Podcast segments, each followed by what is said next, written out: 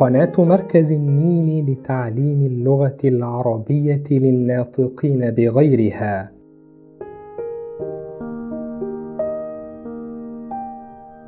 تقدم سلسلة كالأغلان كالأغلان والجد أحمد.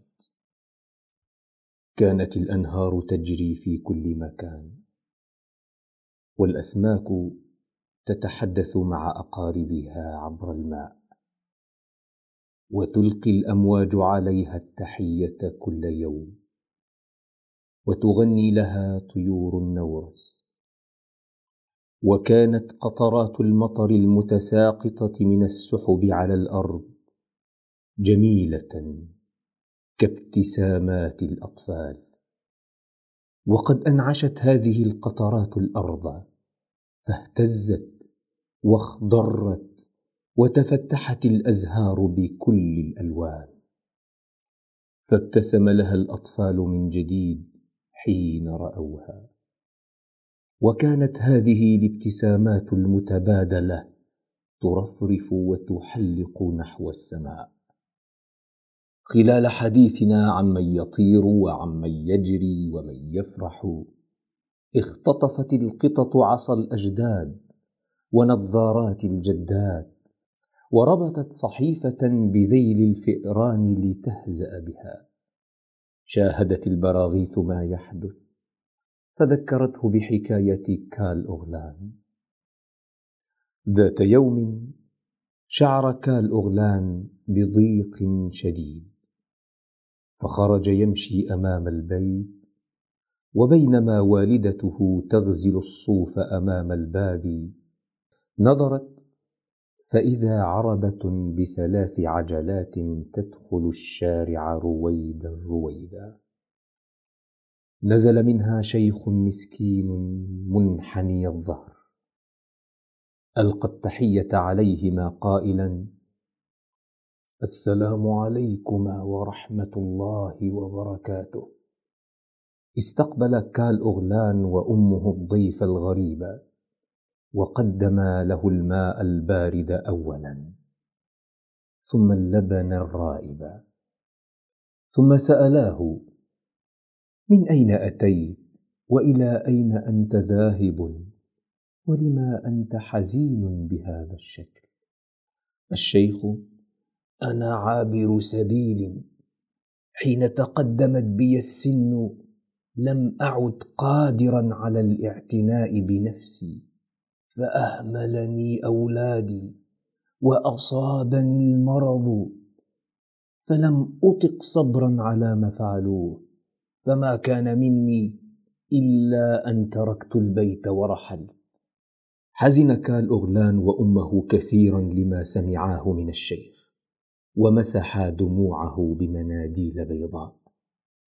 كان لدى الجد أحمد ولدان كلاهما لا يرغب في وجوده معهما. وحينما أحس الجد أحمد بما في نفس ولديه غادر بيته وراح يتنقل بين الجبال والتلال. وبينما هو على هذا الحال مر أناس طيبون فاحتملوه معهم حتى حتى أوصلوه إلى هذه القرية.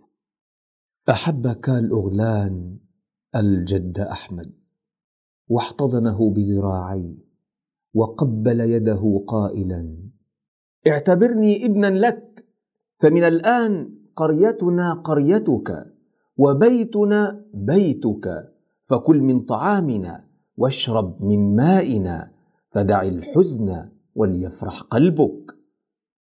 مرت الأيام ودار عقرب الدقائق وتعلق بطلنا كالاغلان بالجد الطيب كثيرا. لكن الجد الطيب كان شاردا طوال الوقت والحزن يملأ وجهه إذ كان يتألم بحسرة لأنه يفتقد أولاده.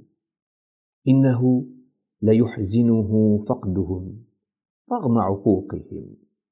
ذات يوم استأذن كال اغلان أمه في السفر فأذنت له وقبلته من جبينه.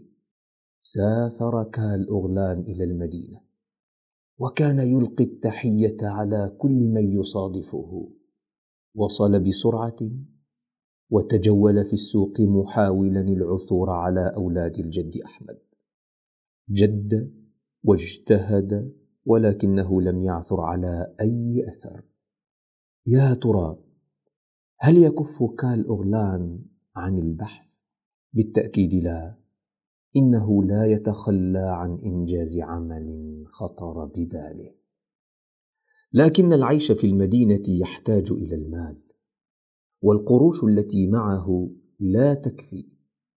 وعلى أية حال فقد أفلس كالأغلان في نهاية الأمر بعد أن نفدت النقود التي معه.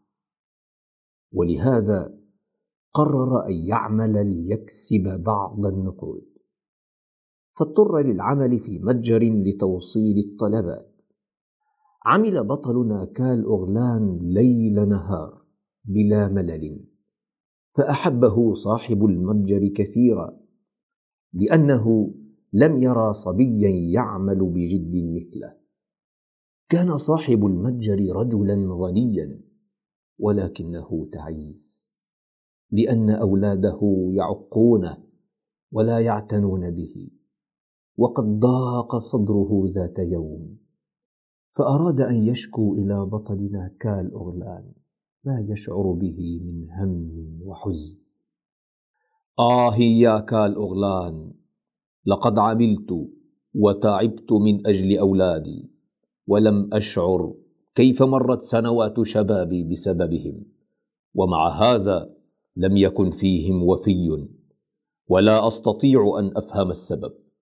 فهم كالأغلان السبب وأجابه بكلام لطيف فقال إن للوالدين مكانة كبيرة لدينا وكذا للزوج والصديق. وإن لصلة الرحم حقوقا نراعيها فإذا عق أي ولد أبويه فإن أولاده سيعقونه تماما مثلما عق والديه. صاحب المتجر لا أريد من أولادي خبزا ولا طعاما كل ما أريده هو أن يهتموا بي فهذا سيذهب حزني ويساوي عندي الدنيا وما فيها. تألم كالأغلان كثيرا لحال صاحب المتجر. وكم كان سهلا في المدينة نسيان الأم والأب وهكذا شعر كالأغلان فجأة بالحنين إلى أمه الطيبة. ومرت ذكريات طفولته أمام عينيه وقال كم تشقى الأمهات وهي تربي؟ ولكن الأولاد ينسون ذلك التعب بسرعة. صاحب المتجر كما تدين تدان قدم الحب تجد الحب وأنا الآن أجني ثمار ما فعلت. فأنا مثل أولادي أيضا. كثيرا ما كنت أجرح شعور أبي وأتركه وحيدا. وأولادي الآن يعاملونني بمثل ذلك. آه يتكلم اللسان وما باليد حيلة. حكى كال أغلان لصاحب المتجر عن قريته وعن الجد أحمد الذي ينتظر عودته فأصابت الدهشة صاحب المتجر وخجل من نفسه ثم بدأ يتكلم. اندهش كال أغلان كثيرا مما يسمعه. فلقد وجد أخيرا ما فتش عنه الأرض والسماء. فصاحب المتجر هو ابن الجد أحمد صاحب القلب الطيب. وكان قد شعر بالندم وبحث طويلا عن أبيه ولكنه لم يجد له اثرا بأي شكل من الأشكال. كالاغلان ما تزرعه اليوم تحصده غدا. ولن تسعد إذا لم تنل الدعوات المباركات من الوالدين. عادا معا إلى القرية وطار الجد أحمد من الفرح لرؤيتهما فالتأم الشمل وسعدت القلوب. علينا أن نحب نحن أيضا كبار السن مثل كال أغلان وأن نحترمهم ولا نعقهم. علينا ألا ننسى أن شيوخ اليوم كانوا أطفالا في الماضي وأن أطفال اليوم هم شيوخ المستقبل.